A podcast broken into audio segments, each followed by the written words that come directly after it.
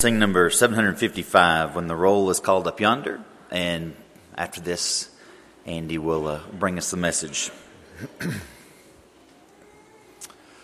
When the trumpet of the Lord shall sound, and time shall be no more, and the morning breaks eternal, bright and fair.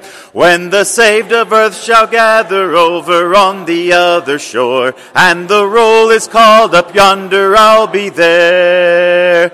When the roll is called up yonder, when the roll is called up yonder, eh. when the roll is called up yonder, when the roll is called up yonder, I'll be there. Let us labor for the Master from the dawn till setting sun. Let us talk of all his wondrous love and care.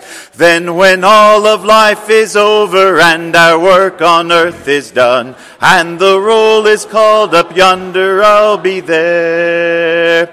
When the roll is called up yonder, when the roll is called up yonder, when the roll is called up yonder, when the roll is called up yonder, I'll be there.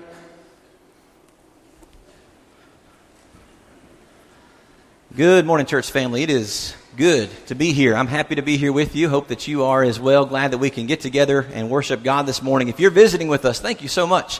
Thanks for being here. We appreciate you. If you're traveling through, if you're visiting family, if you're just on the road, we thank you for taking the time to stop uh, and to worship God. We uh, celebrate that with you. We think that's a wonderful thing, and we're glad that we can uh, be here to be with you to worship our God. If you are one of our visitors, we invite you to, we ask you to uh, fill out one of those blue cards on the back of the pew in front of you so we can have a record of your attendance. We'd love to reach out, see if there's any way that we can help you on your journey uh, towards heaven.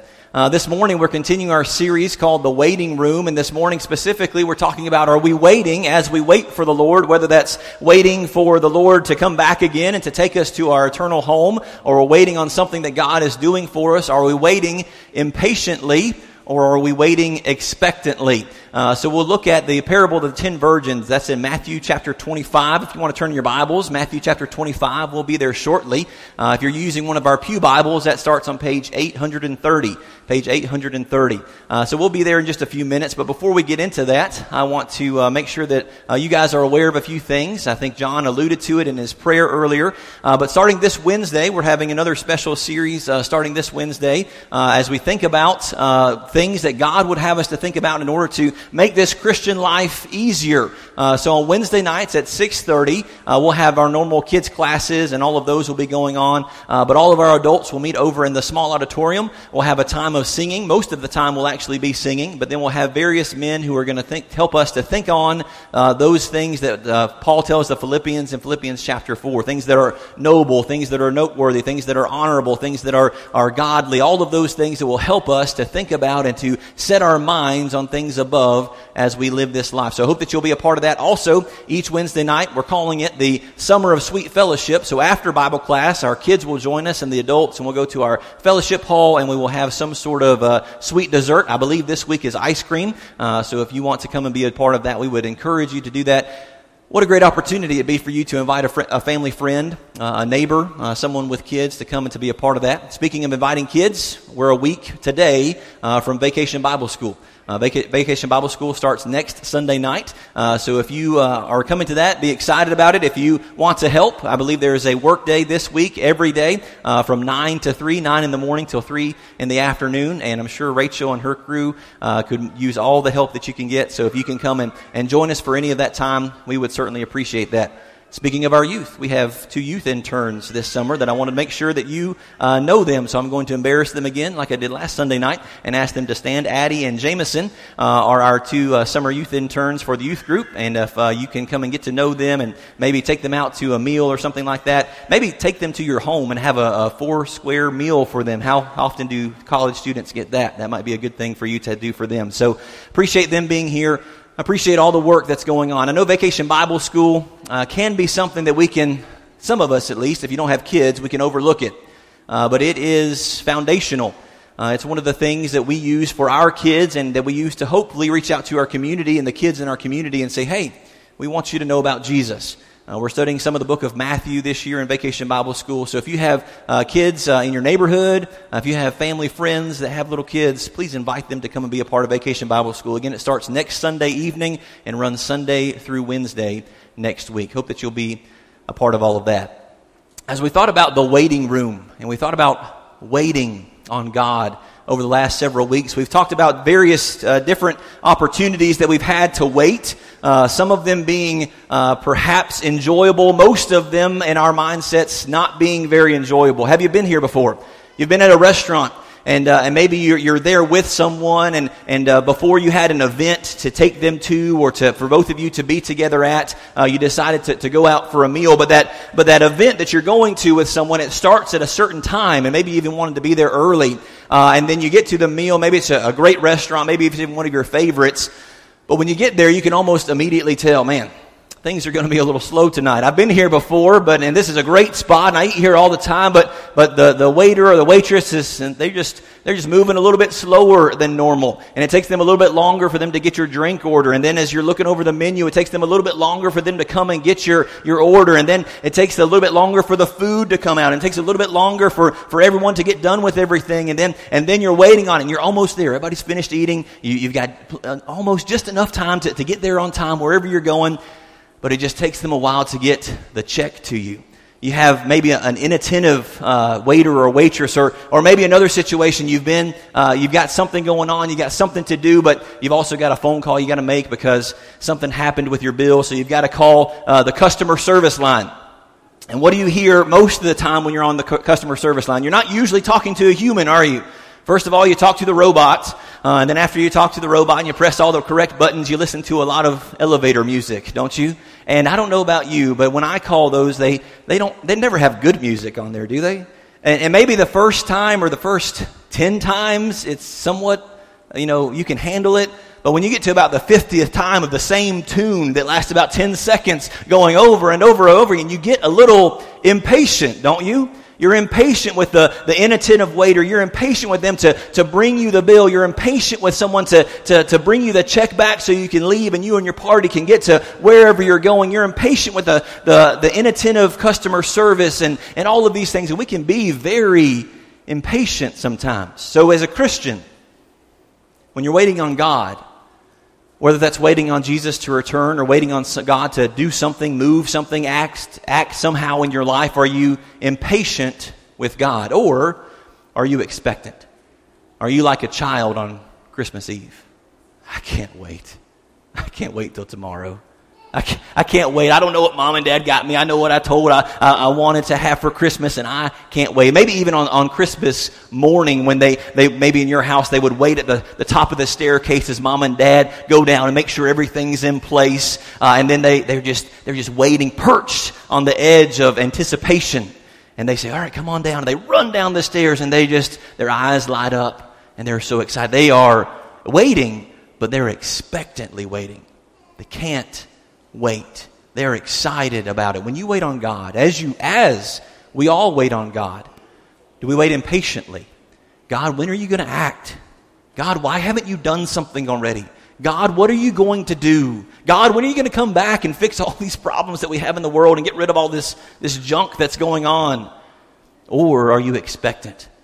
God, I don't know when you're coming back, but I'm excited that you are.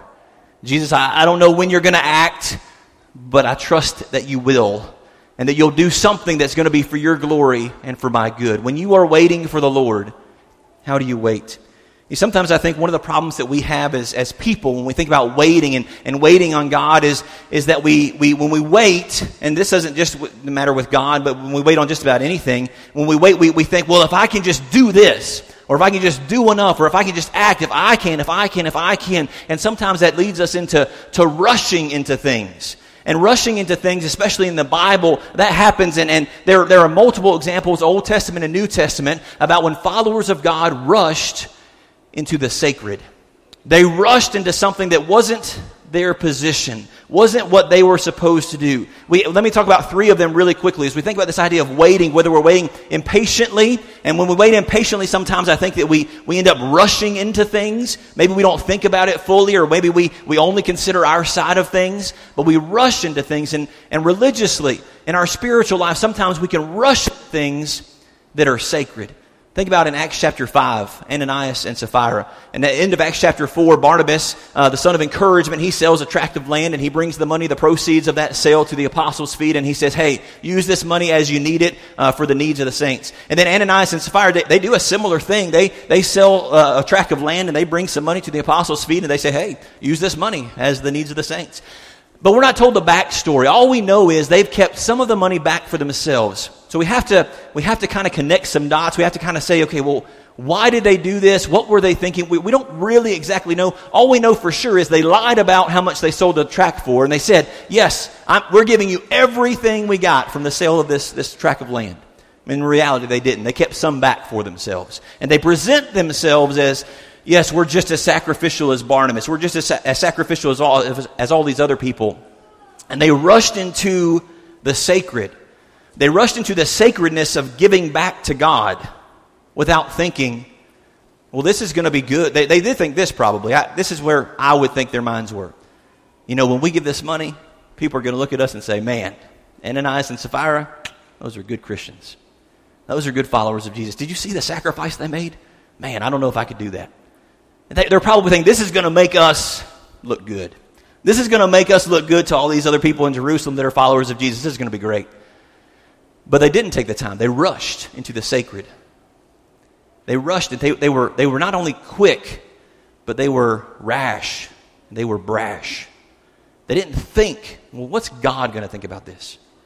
What's, how's, how's God going to be pleased with this? They, they must not have thought about that because they, they multiple times, given multiple opportunities to come forward and, and tell the truth and to be honest, they lied multiple times. And because they rushed into the sacred, even the sacred of giving back to God, they suffered a consequence. And that consequence for them was death. In, in Leviticus, Leviticus chapter 10, Leviticus chapter 10, we read about Nadab and Abihu and these are sons of Aaron, priests to the Lord. And, and they regularly would come before the Lord and, and offer sacrifices and offer uh, various sacrifices, any number of them probably. But it tells us in Leviticus, Leviticus chapter 10 uh, that, that one time when they're doing it, again, we're not told the backstory. We're not told why, but it describes that they, they present something that is as strange fire.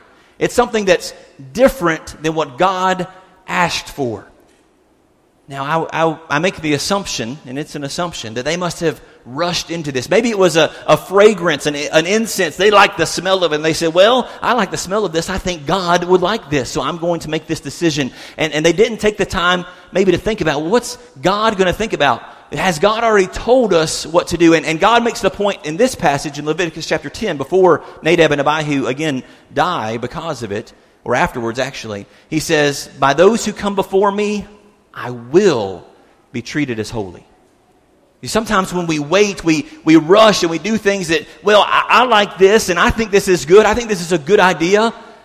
And maybe we don't take the time to think about, well, what has God already asked for? What has God already told me that He wants? And it may be good and it may be fine. And it, in, our, in our own mindset, it may be acceptable and even a, a big sacrifice for us to give something that, that we think is a good thing, but we need to take the time to think about what has God asked for? Has He spoken about this? We don't need to be brash in that way. And then finally, in uh, 1 Samuel chapter 13, King Saul, the first king of Israel, he's about to go into battle. And he ends up offering a sacrifice. Now, that sounds like a good thing, right? King Saul offers a sacrifice. That sounds like a good thing. Many people in the Old Testament offered sacrifices and, and, and offered just tons and tons and tons of sacrifices. And we generally think of that as a good thing. So we think about King, King Saul, the, the king of Israel, making this sacrifice, and we think, man, that's, that's great. That sounds good. The problem was, it wasn't his place, it wasn't his job, it wasn't his position to offer this sacrifice. It was Samuel the prophet. And, and Samuel the prophet, here, here's, when we think about waiting especially, this one relates to it, okay? Uh, King Saul is about to go into battle with the army of the Israelites against another army. And, and, and it seems as if the, the way it's presented to us in 1 Samuel 13 is the battle is at hand. It's, it's time to go to war. It's time to put the soldiers on the front lines and, and attack, that the time has come. And Samuel was supposed to have already been there, but for some reason he's delayed. Saul waits for him for a week, for seven days. And at the proper time, at the time that, you know, maybe he sent a, a messenger ahead and said, hey, I'll be here at this time and this day, uh, and he's not there. He's not there. And, and Saul says, hey, we're about to go into battle. I want the Lord on my side. I'm going to offer this sacrifice. And again, in our rational minds, we might say, makes sense to me. I, I might do the same thing if I was in that position. He rushed again into the sacred, not thinking about, well, who's supposed to offer this sacrifice?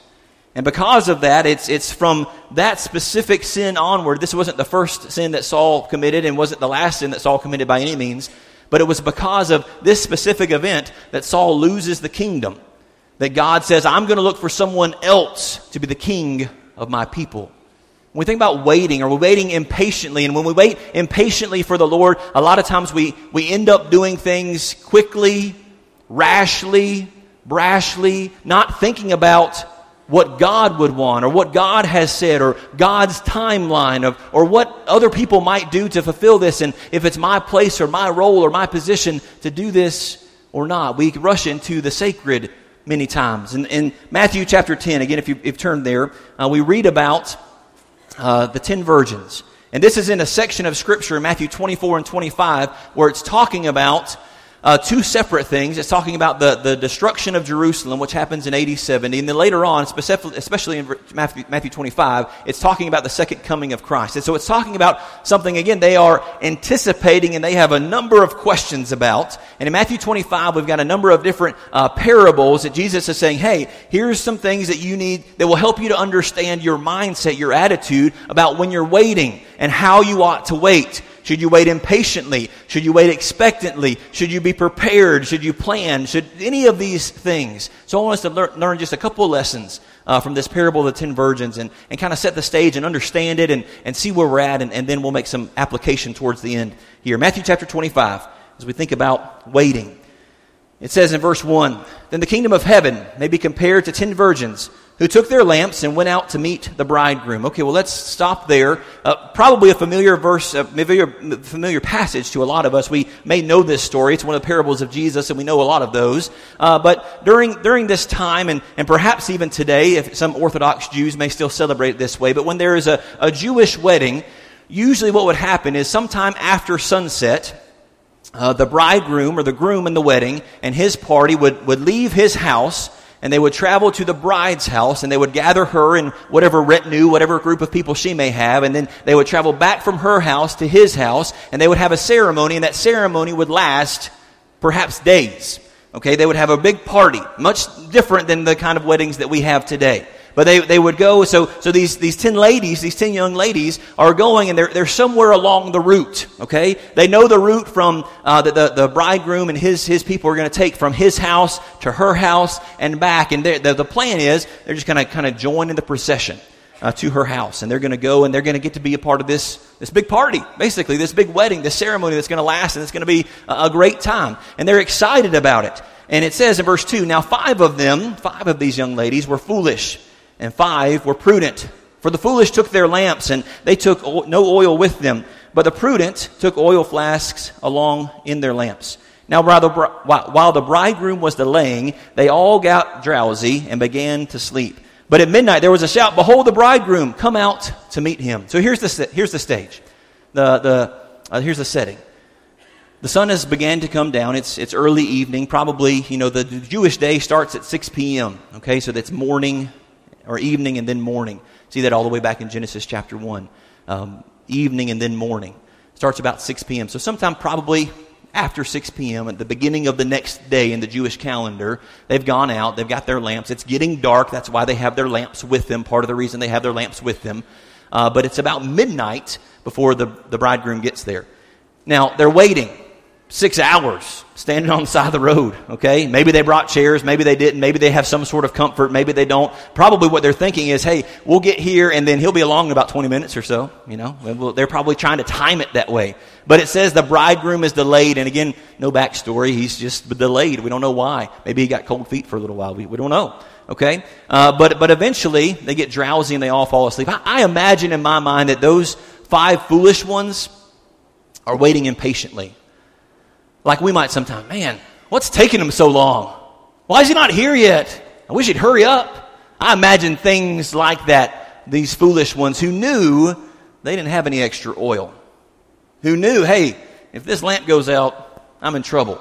And, the, and the, the, trouble that they're in is not so much that they would be in the dark. I mean, people around them are going to have lamps. It's not so much that they're going to be in the dark, but let me, let me try to uh, relate it to something that, that we know a lot about, okay? Uh, you, you've all been in a, uh, a car line of a funeral, right? What do you do when you're in the car line of the funeral? Your headlights are on and your flashers are on, right? Because and that, that lets people know. Now, sometimes around here, I've noticed that, that they put the flags on the cars, and if you got a flag on the car, then, then everybody knows you're in this, this procession of cars that's in the funeral. What does that give you the, the right to do or the ability to do? Run red lights, run stop signs, not pay attention to, to traffic laws, right? Okay, so, so what's going to happen here is uh, that their lamp is like their flashers on their car. It identifies them as part of this party that's going back to the groom's house to join in this great celebration. Okay? So there's, there's the beginning of what's going to become the problem.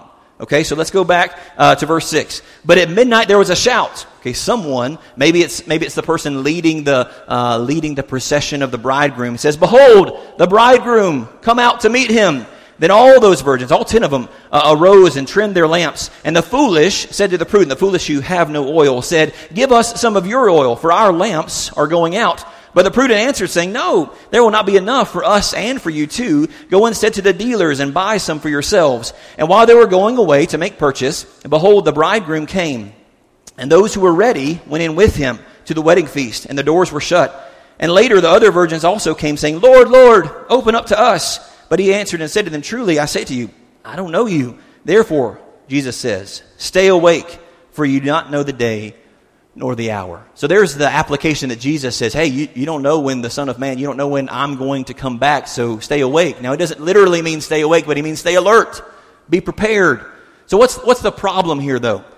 So, you know, we wake up, they, they wake up and they want to trim their lamps. You know, they've got little, little small lamps. They don't have lamps like we have today. They have little oil lamps, okay, that have oil in them and they have a, a small wick. And it's not a very bright lamp in comparison to things that we have today, not, as, not even as probably as bright as a, a kid's flashlight. Uh, but, but they recognize, hey, we don't have any oil. Give us some of yours. And, and we look at the prudent ones. We look at the wise ones and they say, hey, we can't give you any of ours. And we say, well, wouldn't it have been nice? Wouldn't it have been kind? Wouldn't it have been like Jesus for them to have shared? Some of their oil with these, these foolish ones, and we may say, well, yeah, that, that would have been nice. But the problem was, back to what we said earlier, that they, if they don't have their lamps lit on this journey from where they are to the bride's house, to the groom's house, if their lamps are not lit, they are not let in. Go back to the funeral procession. You're going along the funeral procession. Maybe you're one of the back cars. Have you ever gotten lost uh, in the funeral procession because maybe people are going too fast or, or you know, somehow in, in the mix of, of traveling from point A to point B, going to the, uh, the graveside, uh, you just get lost and, and, you're lost in, the, in the, the procession and maybe you're, you're, you know, a couple hundred yards back and you still got your flashers on, uh, but by the time you get to the next intersection, everybody's been through and the other cars are starting to move. What's going to happen if you run that red light then? Well, either you're going to get in a wreck or a police officer is going to see you and they're going to pull you over. And they're going to say, hey, you weren't with that procession. You're way back here. You're not a part of that group. Well, if you didn't have your lamp lit when you got to the bridegroom's house, you're not a part of the procession. So the wise are saying, hey, I wish we had enough to give you enough for your lamp and our lamps to be lit long enough, but we don't. I can't give you what you need to be prepared. I've only got what I have so I can be prepared. So when we think about waiting and helping other people, yes, certainly it would have been a nice thing if they would have happened to have had enough, but, but they didn't have enough. And here, here the, the, the, the, anticipation is, are they waiting impatiently or expectantly? Again, the, the foolish, they, they wanted to be a part of this procession. They wanted to make it to the ceremony. They wanted to be a part of this big party that was going to last for days. But they didn't think ahead. They didn't prepare. They weren't ready. And the, and the wise were. They, they knew, who knows how long it's going to take. Uh, maybe, maybe, they knew the bridegroom, and maybe they knew he was a, a poor planner, or he procrastinated, or, or any number of things, but for whatever reason, they were ready, and the foolish were not ready. What lessons can we learn from this? Well, ultimately, and maybe most importantly, we learned the lesson that Jesus says in verse 13, Therefore, stay awake, be alert, be ready. For you, today, you and I, don't know the day nor the hour. The day nor the hour for what? Well, the day nor the hour for Jesus coming. When we think about this and, and we think about uh, our, our eternal home with God, whatever that may look like and, and however that is, what, what we know the next life look like, looks like is we're with God. We're with God, and that's where we want to be.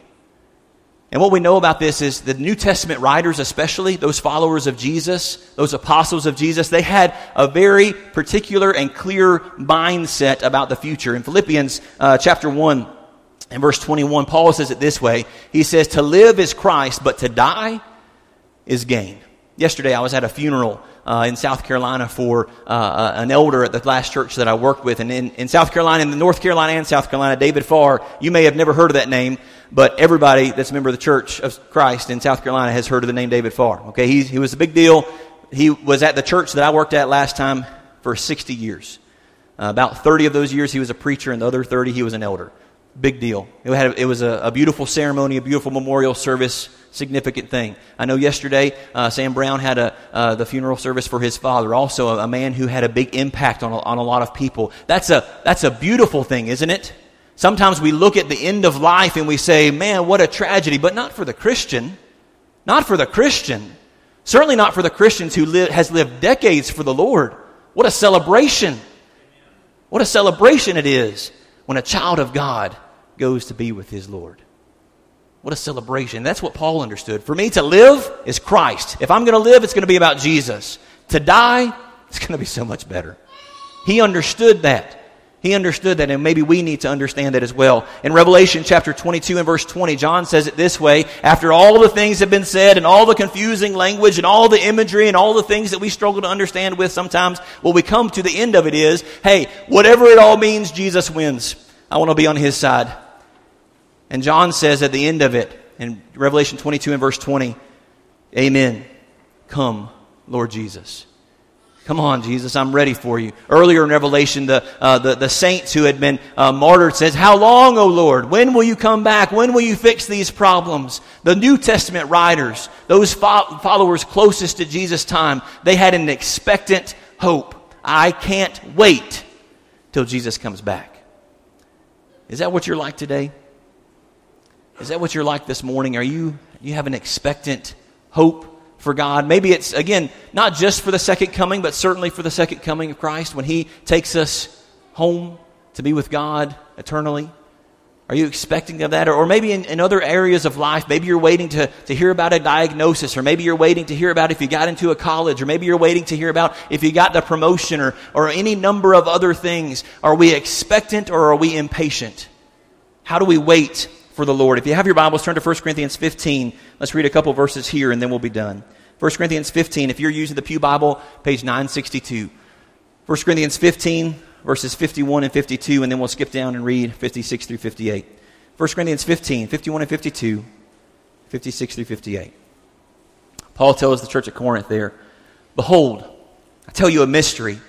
We will not all sleep, we won't all be dead, but we will all be changed in a moment, in the twinkling of an eye, at the last trumpet. For the trumpet will sound, and the dead will be raised incorruptible and will be changed. And then go to verse, go to verse 56 through 58. Now, the sting of death is sin, and the power of sin is the law. But thanks be to God who gives us, Christians, who gives you the victory through our Lord Jesus Christ. Therefore, Paul says to them at that time and to us today, Therefore, my beloved brothers, be steadfast, immovable, always abounding in the work of the Lord, knowing that your labor is not in vain. This morning, I, I, want you to, I want to remind you of what I think most of us know, or at least have some inkling or maybe some understanding of. One day, this life will be over. Whether that's through your own death, And even that, we're not promised decades. We don't know when that will happen. One day this life will be over. And there's something beyond this life. As a Christian, you believe there's hope. As a Christian, you believe there's eternity with God. As a Christian, we have a heavenly home with God. And we're longing for that. But there is something beyond this life. Are we prepared for that? Whether that comes through your death or whether that comes through the time when Jesus des- decides to come back and, and judge all the world and, and destroy this world and, and us go into a, a new place, a better place, a heavenly place, a place with God eternally. One day that's going to happen and we don't know. You don't know when you will die and we don't know when Jesus will return, but I can promise you one of two things will happen. One day you will die or Jesus will return. Jesus himself, while he was here on the earth, said, I don't even know when that's going to happen. But he promises us that it's going to happen. This morning, I don't say that to scare you into doing anything, to frighten you, to um, make you feel uneasy. But I do say that to help you to understand that if Satan has a foothold in your life, I want to scare him out of your heart. If you can look at your life, whether you're a Christian or not, and say, I know this is not what God wants me to do. I know that maybe I, have rushed into something sacred, and, and reality is it's not just a worship service that's sacred, your life is sacred. Maybe you've rushed in making some decisions about how you'll live your life, who you'll spend time with, who you'll allow to be an influence in your life, any of those number of things, any, any number of other things that you can think about. But if there's something in your life that, that you know isn't right, and you know it isn't right, and we all struggle with sin, so for most of us, there's probably something for every single one of us. Listen, one day, we'll all stand before the judgment seat of God. Are you ready for that day? I don't want to scare you into doing anything. Yesterday, at that funeral that I was at, I had a, a man who told me uh, days before that, who was related to the, the man who passed away. Uh, he had attended there for a while while I was preaching there, and he, he, through his wife, messaged me and said that he wanted me to baptize him. I was excited about that. We actually went a day, a day earlier so I could study with him on Friday and hope to baptize him either Friday or Saturday. But on the way there, I got received a message that he kind of cooled down on that a little bit and, and, wasn't as much about it. He never spoke to me. He never, he never said anything to me on Friday. Got there early to, to have a study with him so I could, you know, he'd been talking about it and studying with other people, but uh, he wanted me to do it. So I was going to have an opportunity to sit down and make sure he, I knew where he was at, make sure I knew that he was committed to this, this life that we live as Christians. And, and, Saturday after the funeral, after all these wonderful things have been said about his, his grandfather in law, and, and, and there's no way that he wasn't thinking about heavenly things, I walked up to him after the funeral and I said, Hey, I heard you're thinking about becoming a Christian. I heard you're thinking about being baptized. And he said, Yeah, I, I still want to. I said, Well, you know, I'd be happy to do it. I'm honored that you, you're interested in me doing it, but, you know, I'm only here for today. I don't want to scare you into doing anything. You got to make the decision yourself. And he kind of hummed and hawed about it and he said, Hey, man, if you're ready, we'll walk back in the auditorium. We'll do it right now. And he said, Well, you know, we're about to leave on vacation. What's holding you back? It was a vacation for him. What's holding you back? Scripture tells us that if we want to become Christians, we've got to believe in God. Hebrews chapter 11 and verse 6 says, Without faith it is impossible to please God, because the one who comes to God must believe that he is and that he's a rewarder of those who diligently seek him. But what do we have to believe about God? Revelation, or excuse me, Romans chapter 10, verses 9 and 10, specifically, we have to believe that Jesus Christ is the resurrected Son of God, and we have to name him as the Lord of our life. Scripture tells us in Acts chapter uh, 2 and verse 38, uh, when those first people hear the gospel of Jesus about the death, burial, and the resurrection, they're told, what can we do about this? They ask. They're told, Repent, turn away from your old life, and turn towards God, do the things that He wants you to do, and be baptized for the remission of your sins. They didn't wait. As a matter of fact, and, and I know this is something that, that is maybe touchy, I don't mean for it to be touchy, but a lot of times in, in recent months in the recent year or so, we, have had a number of baptisms here. Praise God for that. But, but I've noticed a lot of people have, have delayed their baptism, have waited till family members are here, or waited till the next service, or, or things like that. Can I just encourage you and challenge you by telling you that in the Bible we never see people waiting to be baptized? When they've made up their mind that uh, they're going to be followers of Jesus, they're baptized into Christ for the remission of their sins right then. Listen, baptism is not all there is to it. But if you miss baptism, you miss something that Scripture says every person who ever became a Christian in the New Testament is baptized. Because baptism puts you into Christ, it washes away your sins, it gives you access to all of those spiritual blessings the book of Philippians tells us. This morning, are you a Christian that's got sin in your life? Not just occasional sin that you might stumble through, but sin that you're practicing, sin that you've fallen into and, and it's a habit now? How do you make that right? 1 John chapter 1 tells us that if we confess our sins to God, He's faithful and righteous to forgive us of all unrighteousness. He'll forgive you if you'll confess that sin to Him and pray to Him and ask Him for forgiveness. You, you are living in the grace of God as a Christian. Praise God for that. But if you recognize you've got sin in your life that you need to repent of, then it's your responsibility to go to God and say, God, I, I realize I'm falling short. I need your help. Please forgive me. And please help me go forward and do better. But if you're not a Christian this morning, why not? And again, I, I know we've got people that, that think different things here because we, we're a, a, congregation of people with a, a, lot of different mindsets, and I think that's a healthy thing in a lot of ways. But, but I want you to understand that if you want to know beyond the shadow of a doubt that you line up with what God says in His Word, do you believe that Jesus Christ is a resurrected Son of God? If you do, will you make Him the Lord of your life? What does that mean? You'll try to do your best to follow in His footsteps every day. You won't do it perfectly, but will you do it faithfully? Will you do your best to follow Jesus every day? And will you submit to baptism? Because Jesus says, Go into all the world and make disciples, baptizing them in the name of the Father, Son, and the Holy Spirit. Peter says, baptized for the remission of your sins. Over and over again. It's an important thing. It's not the only thing, but it's something that a lot of people miss. There's no reason for you to miss it. And if you'll do those things, then you can know, not because you're so great, but because God's so good. And He told us, if you want my grace, here's how you get it.